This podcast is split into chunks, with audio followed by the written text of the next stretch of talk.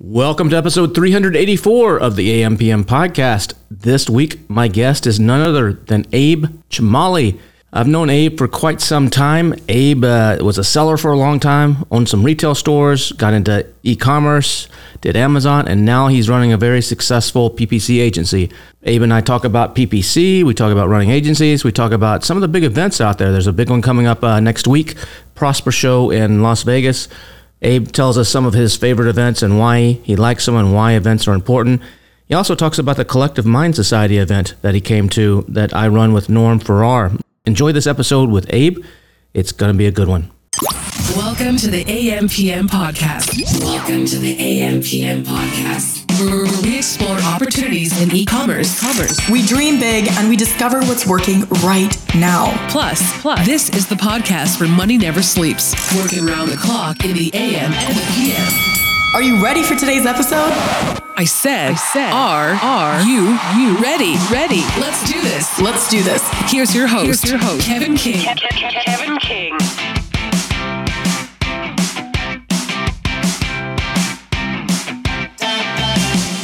Mr. Abe Chomali, how you doing, man? Good to have you here on the AMPM podcast.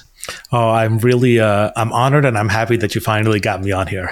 I heard this was a this was on your list. You like made a, a vision board or something. Uh, I don't know. Maybe you do vision boards a little differently, but you made a an Abe, Abe vision board and said, "Hey, I want to be on these things." And the AMPM podcast was one of the things that was on that I need to have that check mark. So, uh, is that true?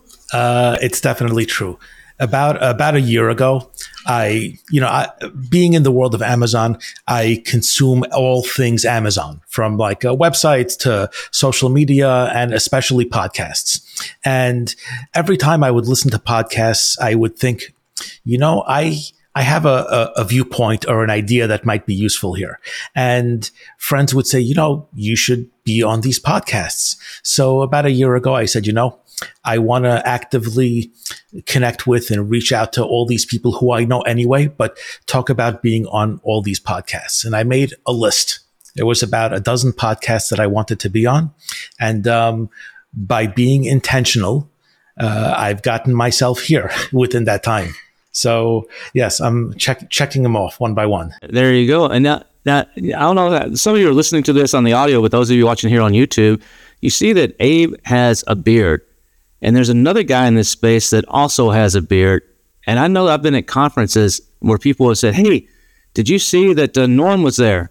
Or, Hey, did you see that Abe was at this conference? I'm like, No, Abe wasn't at this conference. Or, No, Norm wasn't at this conference. So you two guys are kind of known in this Amazon space as the two beard guys because you both have similar beards. You're, you're in your, you know, you're, you're not in your 30s anymore. Uh, and, and so it's, it, it um, is, is this deliberate, or have you always had the beard, or uh, is it a is a marketing? I know Norm says it's for marketing. That way, he can say he's a beard guy and it makes him stand out. My beard is definitely it's a marketing beard. It's sort of a look. It's a thing I got comfortable with over a while. Um, through my whole adult life, I've had beards and I've taken them off at different points in time. And I think for the last three or three years or so, it has sort of become the thing that people who meet me recognize me for. So for the moment, it's sort of here to stay. You and I, when did we first actually meet, or when did you see me speak somewhere, or when we actually first? I, I know the. So the first time that I saw you speak um, was at an event by Ed Rosenberg. Uh, you flew into Brooklyn specifically to talk to a group of sellers that were there just to speak to you or just to hear you. And um, you spoke for probably four hours plus with an intermission in between.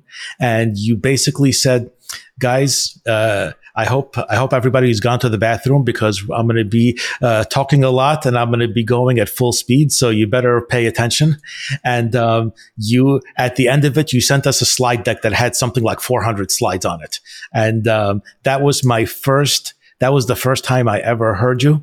Um, I had seen you on social media a, a little bit here and there, but I didn't realize the depth of, of what you knew. And I didn't realize the extent to which you understood how Amazon works. Um, I think I gave you this, uh, I gave you this example of like a clockmaker. You know, it's not just seeing the hands spin, but inside there's a whole bunch of gears turning and a whole bunch of little moving parts that add up to what we see when we look at the time. And I felt like whatever you were doing, you understood all of those mechanics with how Amazon was working. Like it was really, really clear to me. I, appreciate that. That's very that's that's very kind of you. So how when let, us talk about you. When did you start doing e-commerce? I know you before you used to run some some retail stores, and you uh, tell me a little bit. What, what's the story of Abe uh, when it comes to entrepreneurship?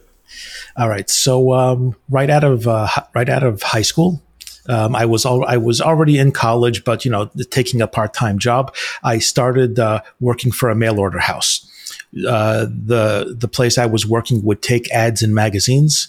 You know, it would be a page full of things that they had for sale with a phone number across the top, and you know we would pick up phone calls, write down what, what the kind, what kind of products. Um, mostly consumer electronics, digital cameras, video cameras. Um, I actually started before digital cameras were a thing, if you can believe that.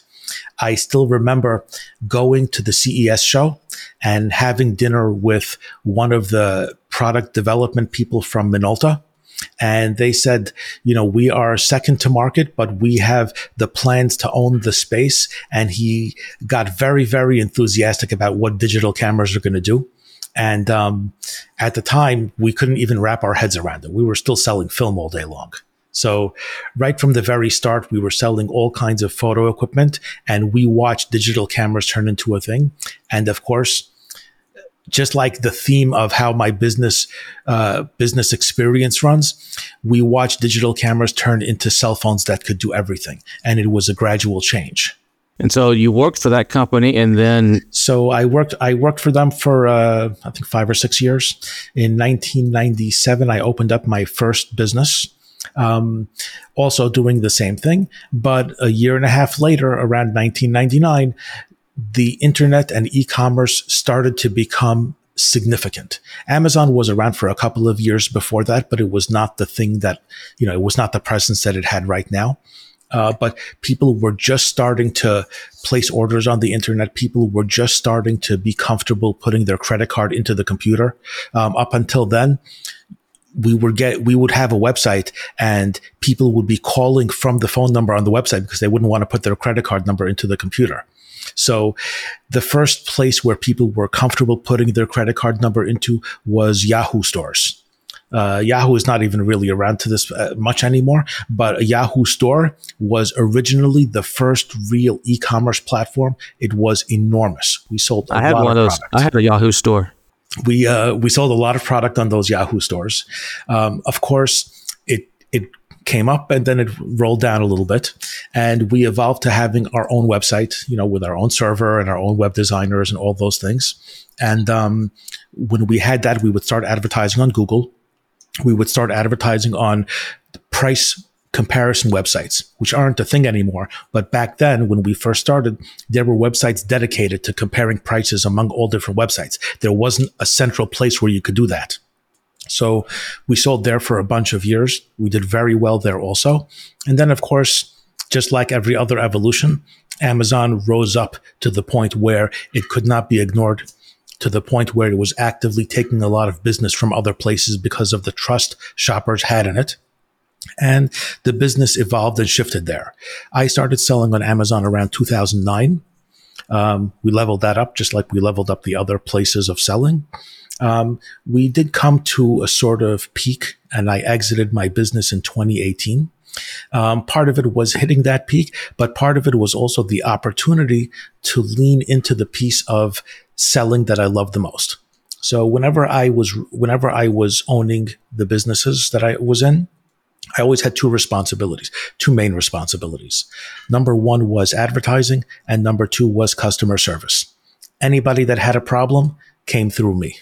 Um, as you can imagine, that is enormously draining, especially doing it for two decades. Um, when I had the opportunity to just help people with ads and to finally get a value for my thoughts and my ideas and the actions I would take as opposed to the price of a widget. Um, it was something that was interesting to me. It was something that I leaned into. And uh, it's six years later. I've just been doing advertising for sellers. Now you have an agency. Um, what's go ahead and tell people the name of the agency? So the agency is called XP Strategy. Um, I don't know if you need me to spell it or not, but it's pretty straightforward. Yeah, like uh, like the, the, letter X and then P strategy. Yeah. Yep. X like X-ray, P like Peter. Uh, if you if you're a video game player, uh, it stands for experience points. Which basically, the more I do, the more experience I get, and the more I'm able to to use it for great results with with brands. And um, yeah, it's xpstrategy.com. Main focus is to help people manage their their advertising campaigns on Amazon. Is it just Amazon or also other platforms as well? So Amazon is the main platform we work with. The you know, Amazon is the system which works the most the way you expect it to. Um, it's the place where the most shoppers buy the most things. It's the lion's share of our efforts. But of course, we are responsive to what the world of e-commerce does. So I do advertising on Walmart also. We're getting into TikTok as well. Um, I have connections for Google advertising and Facebook marketing. Uh, we don't do those in house, but we help coordinate it for our brands that want to implement it. We basically have a little piece of our toe in every single little pool that involves marketing. But the real volume of sales still comes from Amazon, almost no matter what we do. So when it comes to agencies, there's there's a lot of these have popped up. Um, there's a lot of you know that do different things, uh, managed services, PPC, listings, creative writing, you, you name it. What is it? Uh, people always ask me, Kevin, uh, who's the best? I, I want to job out my PPC. I don't like doing all this math and all this stuff. This is just gives me headaches. Um, I want to job it out. And they and they out they say, who who should I use? And I say, well, you know, I know this guy, he's pretty good. I know this guy Abe, he's pretty good. I know this guy, but Abe's not going to be working on your account, or this person's another person's not going to be working on your account. It's going to be someone at, at the company. So I always say agencies are not. It's not about the. To me, at least, this is my thoughts. I want to get yours. It is. It, it's not about the agency. It's about the person running the account. So at some agencies, you may get a good person, and other agencies, you get someone you know who just went through, finished the training a, a few weeks ago from the agency trainer, his own training, and he's learning with your money.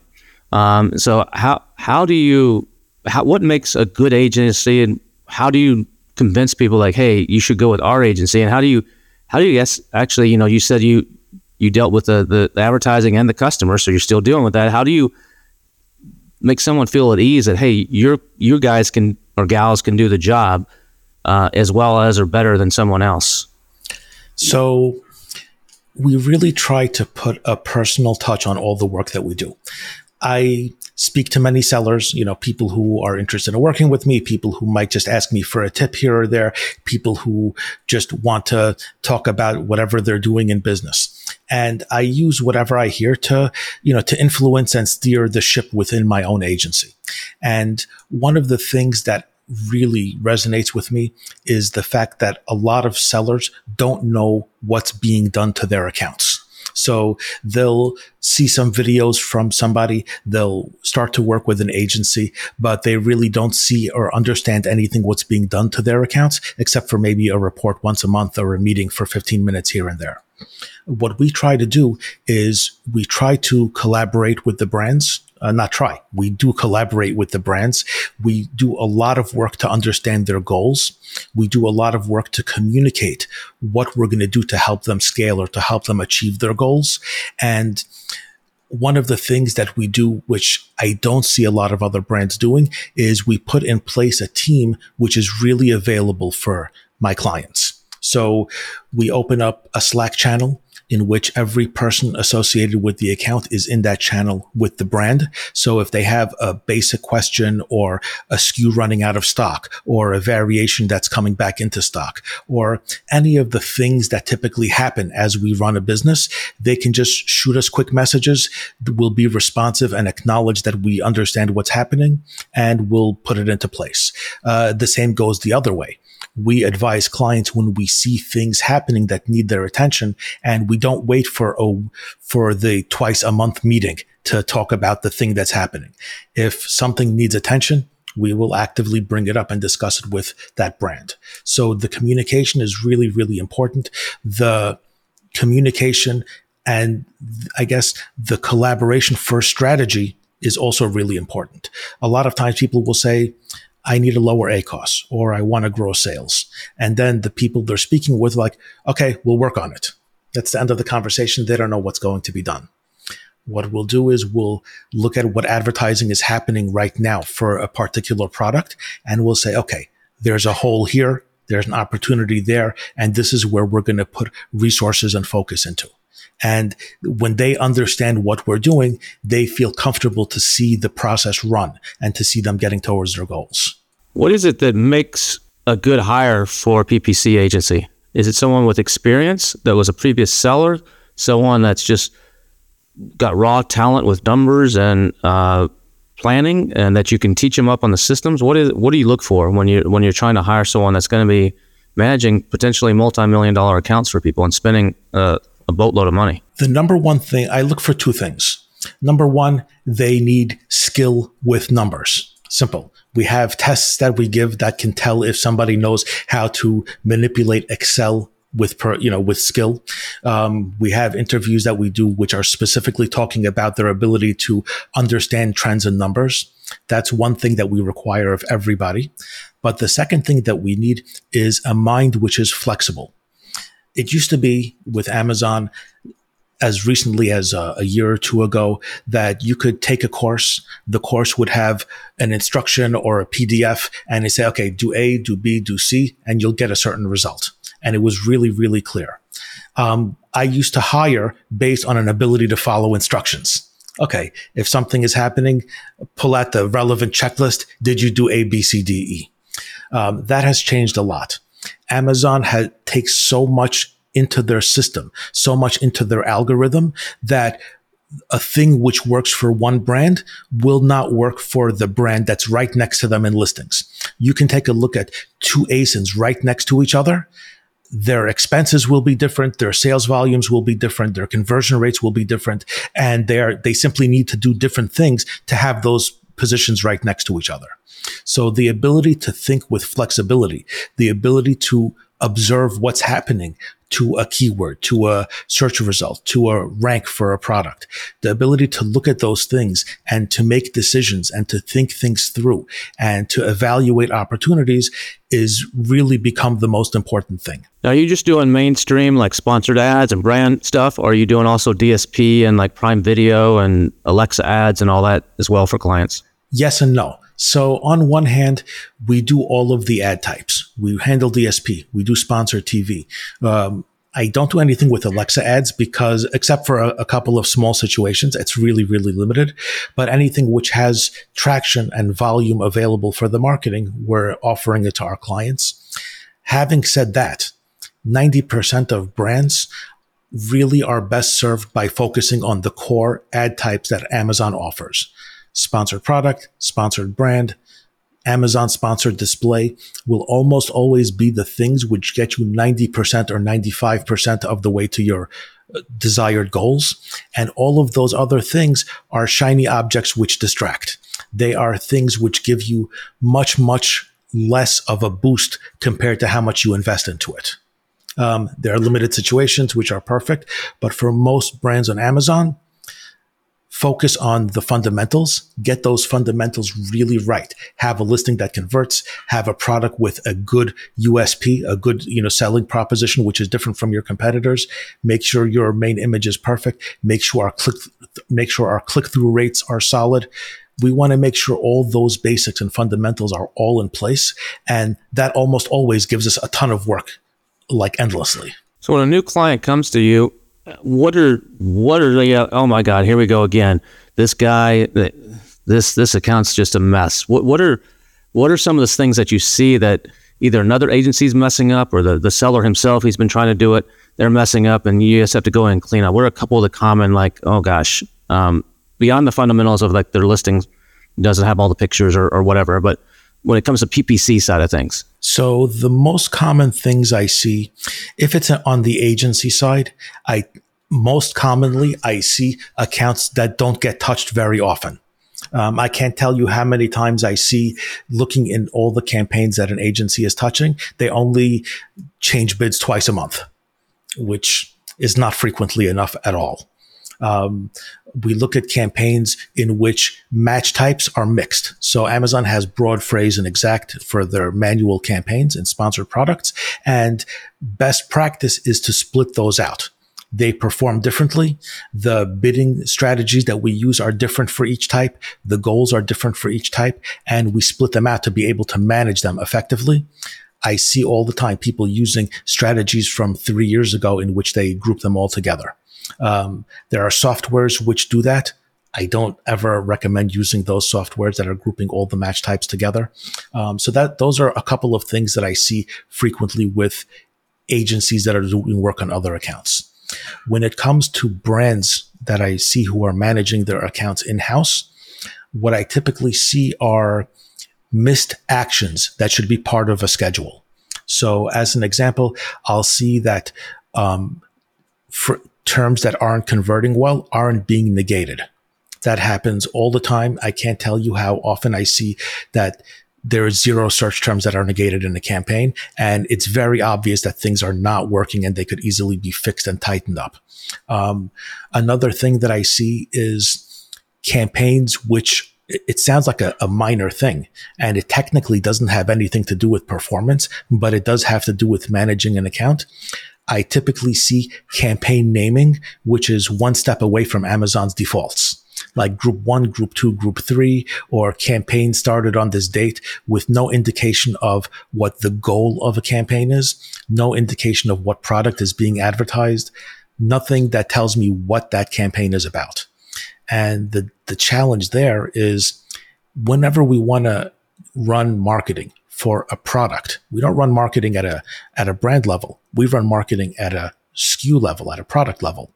In order to be effective, each SKU will have its own goals and each SKU will have its own group of ads running together for that product and naming those campaigns effectively to match campaigns to products lets us instantly look and understand what's happening. So within my own agency, any product that we're advertising, I can instantly run a filter for an ASIN because the ASIN is inside the campaign names. And I can see, okay, I have these nine campaign types running and this one isn't running. Why? Or I can see that I have three exact campaigns for the same keyword why is that happening? Like I'll be able to immediately look and get a clear picture because the naming is tight. And Amazon, not just at a campaign level, but even at the group level, it's even more important because Amazon gives us data at the group level for keywords. So when I'm pulling a search term report, if I don't know what product that keyword is, that, that ad group is for, I can't tell how to take actions on it. So those are a couple of the things that we see, which are immediate opportunities to tighten up when we take over an account and get things running much more effectively. What are your thoughts on the people that say you should have single word uh, campaigns instead of um, putting, you know, four, five, ten? I know you can do up to what's a thousand or something in, in a single.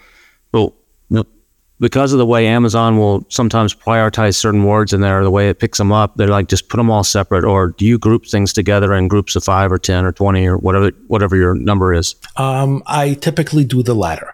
Most commonly, we will work with groups of um, up to eight to ten keywords per campaign. That's a good balance between dedicating spend, between extracting data, and between setting similar goals for a group of keywords. The problem with managing individual keyword campaigns is every single one of those keywords needs its own budget. And in theory, if you have 4,000 keywords in a, in a ad camp, in a ad account, if everyone has a 10 or 20 or $30 uh, budget, if something hits all of a sudden, you will have a, a $19,000 bill the next morning.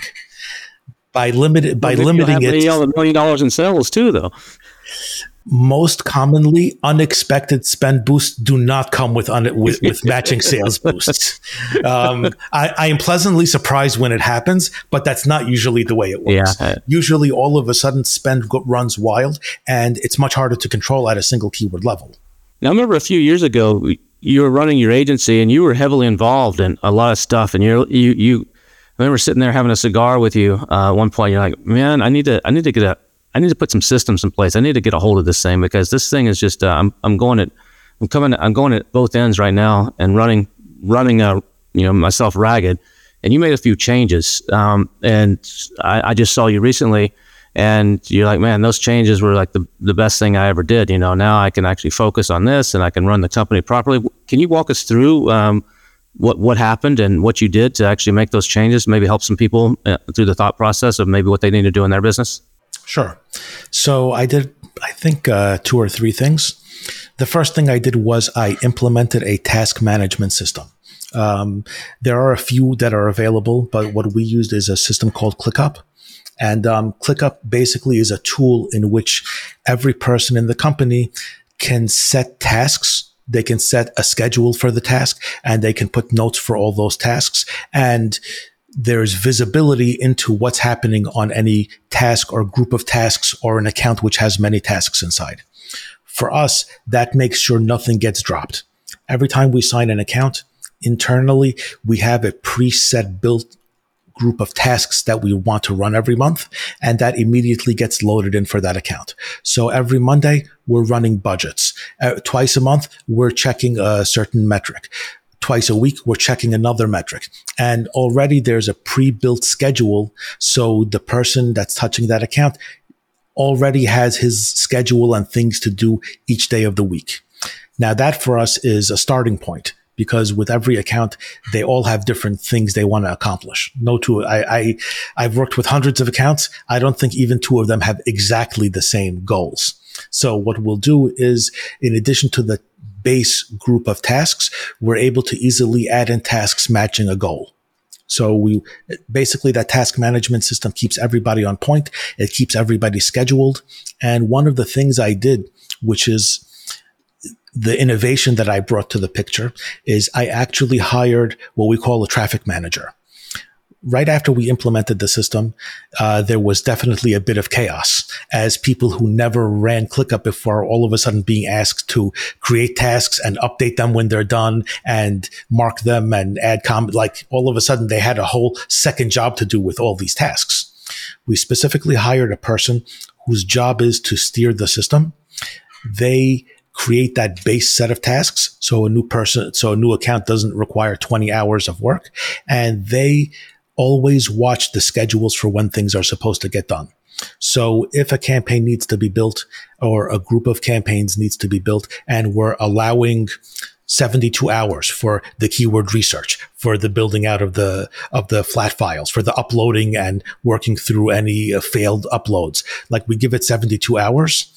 This traffic manager will be able to see, Hey, this guy is getting close to that 72 hours passing. Um, he's not there yet hey, uh, specialist, you've only got like uh, 19 hours left. Are you really on top of this? And they'll be able to give the nudges and everything gets done on schedule like that. So that's one of the first things that I did. And the second thing I did was I started interviewing differently. Um, I I worked with people who taught me how to interview. I read books on it and I started asking questions which are really different. And that led to the composition of my staff being completely different. What's an example of that? The most important question or the two most important questions are what do you hate to do? So I'll ask what tasks you like to do, which are, you're good at, and which tasks do you hate to do?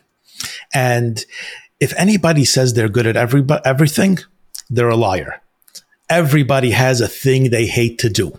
And when, and I sometimes get really interesting answers, but the answers guide me on whether they're a good fit or not just whether they're a good fit, where they fit.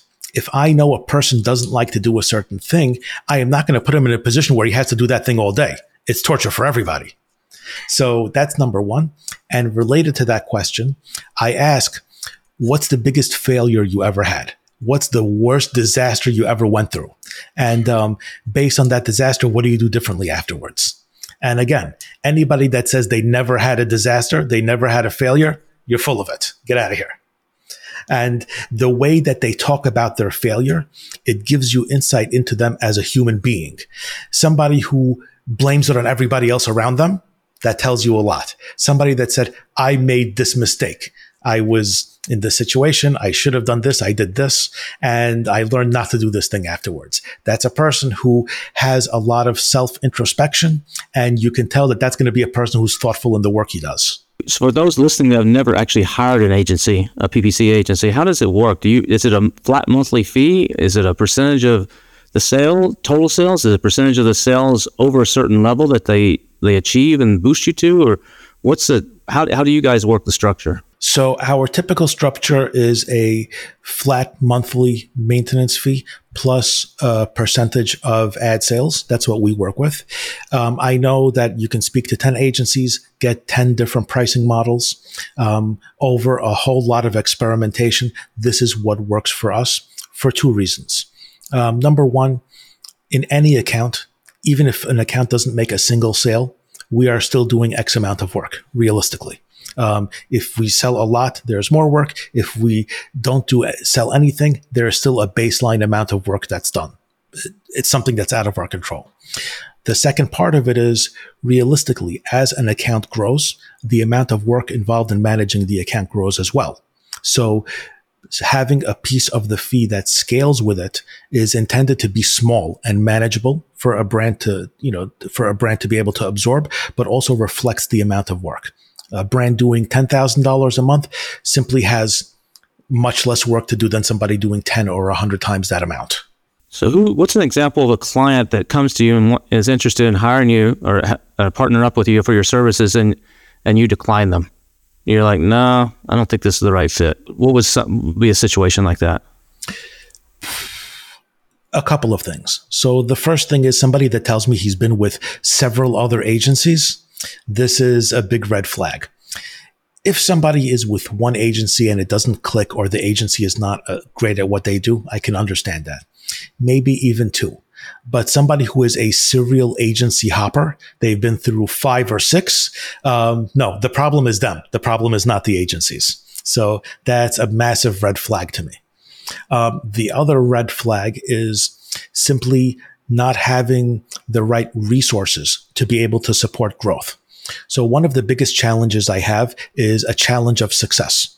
It happens that we take an account, we fix the things that need to be fixed. We put the things in place that need to be put into place and sales jump. They go up significant amount and almost immediately afterwards, the brand runs out of stock. And for all the work that we did, being out of stock for seven weeks until they get more inventory is a disaster. All the work that we did runs out the window and re-ranking is really, really difficult. So when someone says, um, we run tight or we run lean or things like that, this is a thing to be concerned about. And we start digging further. I mean, the third thing is just personality. I have to be able to communicate with the people I, you know, I have to be able to communicate with the brands I work with, and they have to be able to communicate with me. And um, if we sort of don't get along, if we can't communicate together well during the during the audit process, during the discovery process, it becomes clear to both of us that it won't work as an agency relationship. So when a client leaves, like your agency or maybe stores you've heard from others, sometimes it's that oh, this just not working. You're not performing at the metrics that we we were hoping for. Uh, other times it's they think, oh, I'm paying them all this money. I can just do this myself. And they they they sorted out my campaigns. They got them all structured properly. I'll just uh, hire uh, Johnny over here, my my my second cousin that needs a job to just check in and oversee it. Now that I know what to do, what what are some of the reasons that people leave agencies and, and these serial hoppers? Why do they hop? What are they looking for? Are they they have unrealistic expectations, or why are they hopping? Most commonly, oy, I don't like to say bad about anybody, even if they're anonymous, but there are people who, there are people who are difficult to work with. They're difficult to work with in every facet of their life. You know, even the barista at the coffee shop rolls their eyes when they see this guy walking through the door. okay. So there are people who every time they want a thing, it has to be now, no matter the size of the thing or the importance of the thing, they want it now. And there comes a point where we are just spinning so f- hard and so frequently to get things done that you can't keep up with all the things they ask for. And realistically, they start being unhappy with those situations. Um, another situation might be things which are out of our control, where brands get acquired. You know, people who sell their brands. That's it. The the acquiring aggregator or whoever they sold it to takes over that account with the process they've built already. Um, there are situations where people have business challenges that have nothing to do with the marketing. Um, people, I've seen situations where people go through a divorce and they have to sell their business for the assets. I've seen situations where people b- have a batch of product that is all defective. And then all of a sudden the entire account tanks and they can't, you know, they have to cut everything out from layoffs to services, etc. Um, and there are, of course, people who want to try something different. Somebody who says our performance is all right, but this guy is promising me more. Uh, I want to see what this other person can do. That certainly happens. Now, one thing I've never seen you leave is a good cigar. I've never, I've never seen you leave a good cigar, and I think that's become a, a, a tradition. Every time I, I, see you at an event, it's usually me and you, and uh, sometimes Danon, uh, Norm's around, Norm's there, and then whoever else wants to join in. And we're, we're smoking cigars for, I think on this cruise we just did back in January, I think every night we are out there four to five hours. Um, it, it was a, it was a marathon. The, the only yeah, thing it, left was a pizza place that was open the whole ship or something. What is it about Amazon or not just the cigar culture. You know, it's something that a lot of people like, ah, it's just, you're just smoking. It's nasty. It's gross. I don't want to kiss you, you know, your wife or whatever you smell. But there's just something about when people, especially business people or just they get together, it can be men, women, doesn't matter. And you just sit there and smoke a cigar.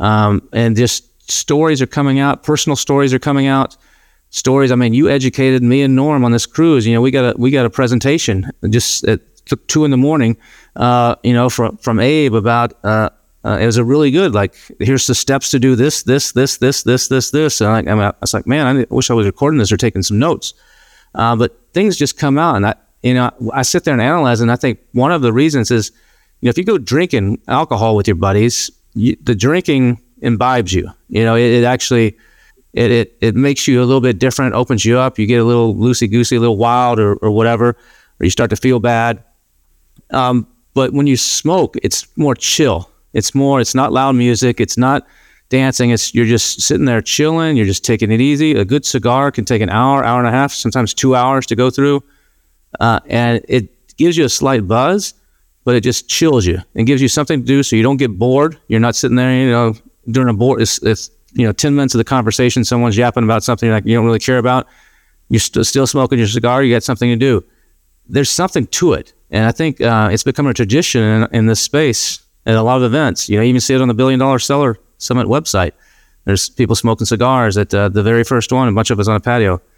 Talk to me about about this cigar cigar culture and why it's kind of cool and why you're into it. Oh boy, I could probably talk about this for an hour, but um, when it comes to so it's definitely a passion of mine like you said we've we've had cigars at uh, all different continents around the world together um, there is definitely something which you need in order to smoke a cigar which is time and a calm place so in order to in order to drink you can really drink anywhere. In order to smoke a cigarette, you can go out in 15 degree weather, smoke it and come back inside. In order to, in order to be at a business conference, hopping from place to place to place, you could do that and you don't have to sit still. You can't do any of that with a cigar. In order to smoke a cigar properly, you need to plant yourself down. You need to sit. You need to go through the process of lighting it. You need to be in a place which allows for cigar smoking. And those places are typically quieter. And when you're in a place with several people like you, everybody has committed to an hour in a calm place or two hours in a calm place. And or once five we hours all, sometimes, or five hours, yes. so once you're committed to that block of time, and you know you're not getting up in four minutes, or you know there isn't a, a thing that you have to run off to because you got a notification on your phone, whatever things come and like have you bouncing around all day long. When it comes to the culture of smoking cigars, you are in one place for an extended amount of time, which is not so common in today's society. It used to be we lived in a different world. Now this is almost a throwback to the time when people spent time together just talking. And the more we talk together, the more we get to know each other, the more different kinds of conversations can happen that wouldn't happen if you only have three or five minutes. Um, like you said, the kinds of conversations I can talk about an article that I read about philosophy and we can talk about the moon landing. We can talk about all different things. But if we're in a business environment and I'm saying hi to you, but four other people are also saying hi to you, that really you're very limited in the kind of co- the quality of conversation you can have. So the types of conversations that we can have while smoking a cigar are better than anywhere else. And that boat that we were on, that uh, online seller cruise that we were on, was even beyond whatever I described. It was absolutely unique because a group of like-minded people were almost uh, captive. we were we, we were captive for seven or eight days, so that really became the thing to do, and we were able to build on a conversation of the day before. If we spoke about something on Tuesday night, we could speak about, we could continue the conversation on Wednesday night, as opposed to the rest of our life where we speak about a thing on Tuesday. By Wednesday, I don't even remember that we spoke the day before. Here, we can talk about it and we can continue to talk about it and we build on it and it deepens the ties. That's it. I mean, the, the people who we were on that boat with are, uh, our family almost. But so, yeah, cigars, cigars are something else. Another thing, you know, speaking of events, um, events are something that um, you go to you go to a few. I, I go to a handful or more. Uh, and what is it about events? How you know? There's a lot of people listening to this that have never even been out of their house for an Amazon event, um, and maybe that's okay. But what is the value of actually going to events? And if you're going to go to an event, how do you choose what to go to? Is it based on whichever one's the cheapest and easiest to get to, or is it should you choose it a different way, or how how should you choose going to events and what are some good events that you might recommend people actually check out you know that you've been to? All right so when it comes to events there's like a really clear and specific value and that value is being able to connect with and communicate with people who are in similar positions to you or maybe even slightly ahead of you um, when we run our businesses wherever we're at, we typically speak with a small group of people every day. You know, we speak with our employees, we speak with our employers, we speak with family, you know, a few friends. It's a, it's a pretty tight group of people we have actual conversations with. And that is limiting you know, there's only so much you can hear from, hear or learn from with the person you're speaking to every day when we go to conferences and we speak to, uh, and I see or I meet many people who are either other agency owners or other people who are sellers, whether or not I work with them, I have opportunities to have conversations that I wouldn't have in any other place. And it basically lets me speak about things that are working for me, things that are challenges for me, things that are working for somebody else, things that are challenges for somebody else. We're able to have conversations that we'll never have just being at home or just seeing each other on social media. Um, it's funny. We were speaking about cigars and the value of spending hours together. But the truth is at these events, spending 5, 10, 20, 30 minutes is still a million years ahead of not speaking with other people at all.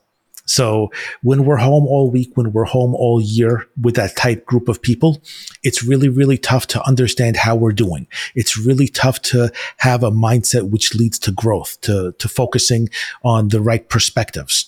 But when we get to a show where people are like us, we can understand better how we're doing. We can push ourselves. We can have maybe uh, comfort or sympathy knowing that uh, a challenge we have, we're not the only person dealing with that, with that challenge and we can get inspiration. And those inspirations are, are huge. Well, what's the difference though? Why go, why spend all this money to get on an airplane, go to, stay in a hotel and go to an event? I can just do this on Zoom. I just join a mastermind have 20, 30 of us on a Zoom call. And, and, can I do the same thing? Uh, it's not the same. I'm not a I'm not a psychologist or a psychiatrist, but being physically next to another human being is still totally different than being on a Zoom call. It's not at all the same. Um, the spontaneous element of having many people around you is definitely different than those 20 or 30 people on a Zoom call. Um, the connections you might make from a person you weren't expecting to see or from a person you wanted to see but don't have time to schedule a call with. Those things are what lead to the growth in your business. I have made deals. I have made relationships. I have had all kinds of great interactions with people that were not even on my radar and I'll see somebody at a show. I'll be talking to a friend or to a colleague and somebody that they know will become a three of us speaking about things. And all of a sudden I know a new person I would have never known otherwise. And that leads to all different places. What are some of the best events that you've personally been to? I, I know you haven't been to every event out there, so there might be something excluded from the list. Um, that's actually good. But what are some of the best events that you've you've been to? So there's probably three or four. Um, again, at any event, there can be an amazing moment or an amazing hour or something. But if we want to talk about what the full best events are, uh, there's a few clear standouts. So number one is ASGTG. Um, I still am not sure what the letters stand for, but there is a show. Th- there's a show in Brooklyn, New York, every January called ASGTG, um, and that show has the highest concentration of strong sellers in one room that you'll get anywhere. I mean, it's it's the level is beyond the the th- the things that are happening in that room are really really powerful. It's a one day event, which makes it unusual in the event space. Um, it's in Brooklyn, which is definitely it might be close to New York City, but it's not exactly a, a mecca of tourism or a or a magnet for people to come to, and yet people come. I've spe- I've spoken to people who would come from Europe for one day and fly right back out afterwards. It's a testament to the fact that this show is so powerful that people are coming in for it. So ASGTG is one of them. What would be uh, another good one? The next one, and this might be one where we have a little bit of a difference of opinion in, is uh, the Prosper Show. um, the Prosper Show is held in Las Vegas, which is a magnet for people from all around the world. It's held for a few days. It has other events that bookend onto it um, which MDS Inspire is another show which just started last year, but it's a great show, and they connect themselves on the calendar to to prosper. But really, a lot of people are coming for prosper and adding on to their trip for MDS Inspire. So those two are sort of together. But prosper has been around for close to a decade now. Um, it is a magnet for many, many sellers, for people who are in the business of Amazon. Um, it still is that. They've had ups and downs. I think that the actual show was purchased by a company that specializes in shows. So they're maybe getting a little bit more by the book in how they run it.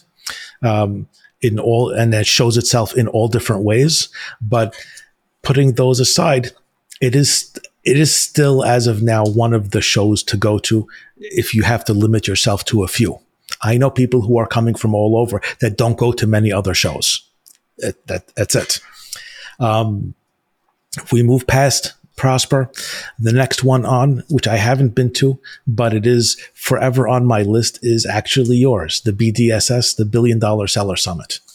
What makes BDSS an amazing place to go to is the quality of content is off the charts. Every other event is mostly about networking, mostly about the city the event happens to be in. And the quality of the content will be very much hit or miss. Some years better, some years not as great. Some years the speakers are off the charts. Some years none of the content applies to anybody.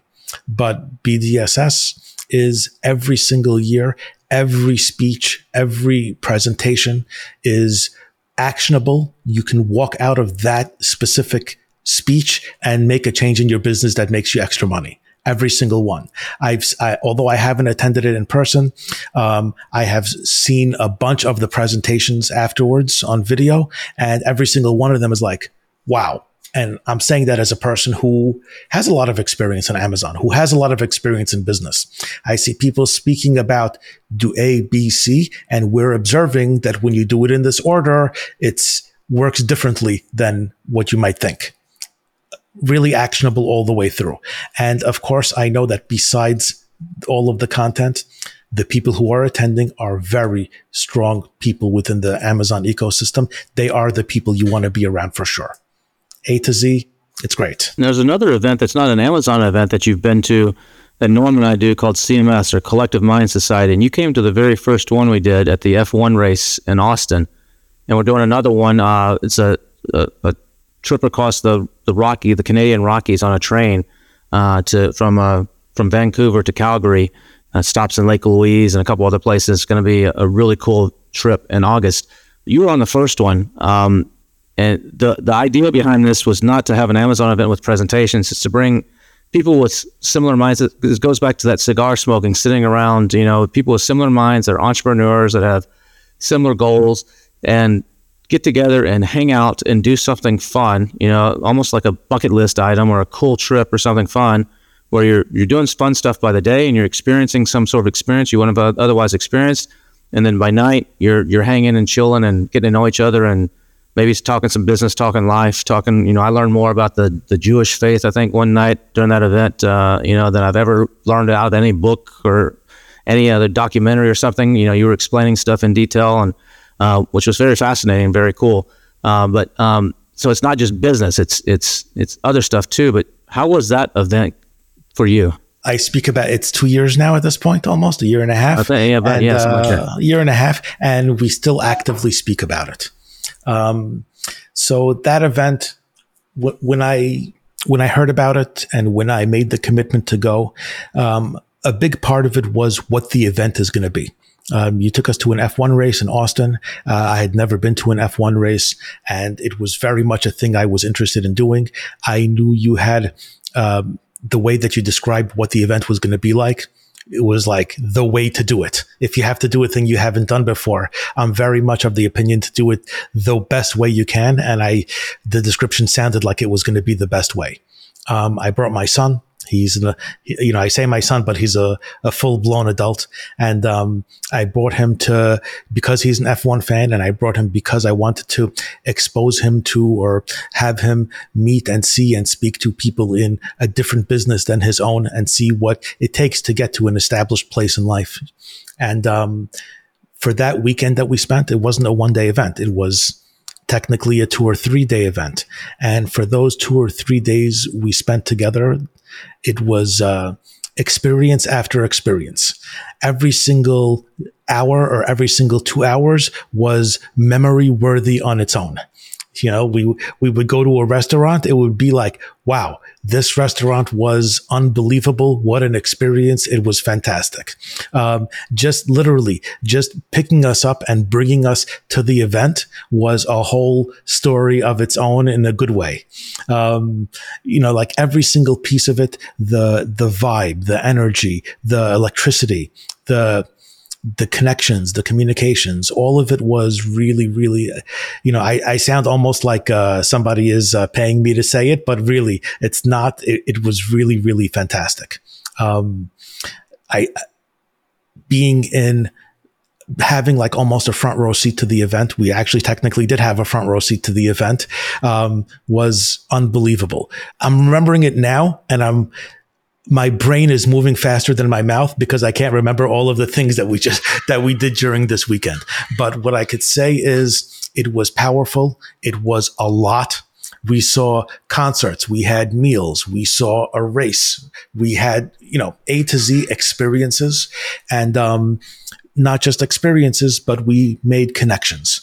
Um, I think that we became friends more than we ever were at that event. I became friends with Norm. I became friends with other people who were at that event more than I had ever been before. And now when I see those people at places, we have a bond. Remember that? Yes, we're hugging, we are talking, we are laughing, we are friends. And there are not many experiences where you walk away from something like that. And the best one, right, was at the very end, the last day, you had an extra day. And what did we do? We like found a cigar lounge in oh Austin. Oh, yes. And they had supply. You, as a smoker, you, you've, you've been to a few lounges, you've been around, uh, you know a lot more about it than I do. And you're like, this lounge has, you're like, Kevin, they have like seven boxes of this uh, 21 here that those are rare, hard to get. And I think me and you bought the whole. I think you bought one or two, and I bought the rest of them, or something like that. Yes. When you told me that, and, and like, Oh yeah, and uh, but everything everything that was like a hidden treasure. It was not part of the agenda, but like Yeah, it we wasn't. walked in, and um, as a smoker, it was like going to Willy Wonka's chocolate factory. They had every rare thing. They had like a few of them, and ev- they had limited editions, and they had brands you don't run into in other places. And I'm just like, oh. This, oh my God, I can't believe they have this. I can't believe they have three of those. and, um, like it, it was amazing. I remember that you uh, you signed up for what to be part of their membership club, and then Yeah, got them- we, yeah, we, we yeah. both got the discounts based on it. Yeah, I think- yeah, exactly. Well, hey, anybody, uh, it's, we've been talking here for for a while, and uh, we could probably keep talking for a while, just like we do on uh, cigar nights, on cruises, and at events and stuff. And I know I'll be having another cigar night with you probably at some point pretty soon at another event. But if people want to reach out, find out more about the agency, or follow you, or reach out to you, uh, how, do they do that? You can find me on all the social media. LinkedIn is a place where I post frequently. I'm also on Facebook. I'm on Twitter. I'm on Instagram. All of the places you can just look for me by my name, Abe Chomali. Um, How, can you spell the last name for people? Uh, last name is C H O M A L I, and uh, the first name is Abe A B E. Uh, there's actually two Abe Chomalis, so you want to look for the one with the with the big white beard. But uh, yeah, you can find me everywhere. I think you. I think I just told you something you didn't know. I didn't know there's another one. No, there's two Oh, Kevin yes. Kings. There's a Kevin King that's a football player, NFL football player too. So uh, yeah. yeah, so You have to type are. Kevin King Amazon to actually find me instead of just Kevin King. Otherwise, this other fellow comes up and at this that at this point, like me. at this point, I think I've pushed my cousin out of the Google results just from being present on Amazon. but uh, yes, you have to. If you get both results, look for the look for the person with the beard. Um, if you want to connect with me on an advertising basis or on a brand building basis, um, one of the things I do is I am happy to audit your account. I am happy to discuss an account with any brand. So you can go right to my website. There are contact us forms and there are also free audit forms. So I'll be happy to take a look at your account and to suggest places where you can do better. Even if you don't, even if you just take it and use it within your own company, I'm happy to, I'm happy to use the experience I've built to grow businesses everywhere, to pay it forward. Awesome, Abe. Hey, it's great chatting with you again, and uh, we'll have to do it again soon. Appreciate you coming on, man. So check that off the list. Uh, on to the on to the next thing on, on your uh, on your vision board. Yes, it was amazing. I really appreciate you having me today. That's it for this week. Great guest with Abe. If you missed my billion dollar seller summit last week, billion dollar seller summit number nine, the virtual edition, you might be able to still grab a copy of the replay. If you go to billion dollar sellersummit.com forward slash virtual, there's about 50 of them available. I only make 50 available just to keep this content exclusive. Abe was at the event, was raving about it. If you haven't ever been to a BDSS, you're missing out. But uh, you can catch copies of the replay if they're still available. Depends on when you're listening to this. BillionDollarSellerSummit.com forward slash replay. We'll be back again next week with another great guest. But before we leave, I've got some words of wisdom for you. Don't touch somebody's wallet before touching their heart. Don't touch somebody's wallet before touching their heart. Back at you next week. See you then.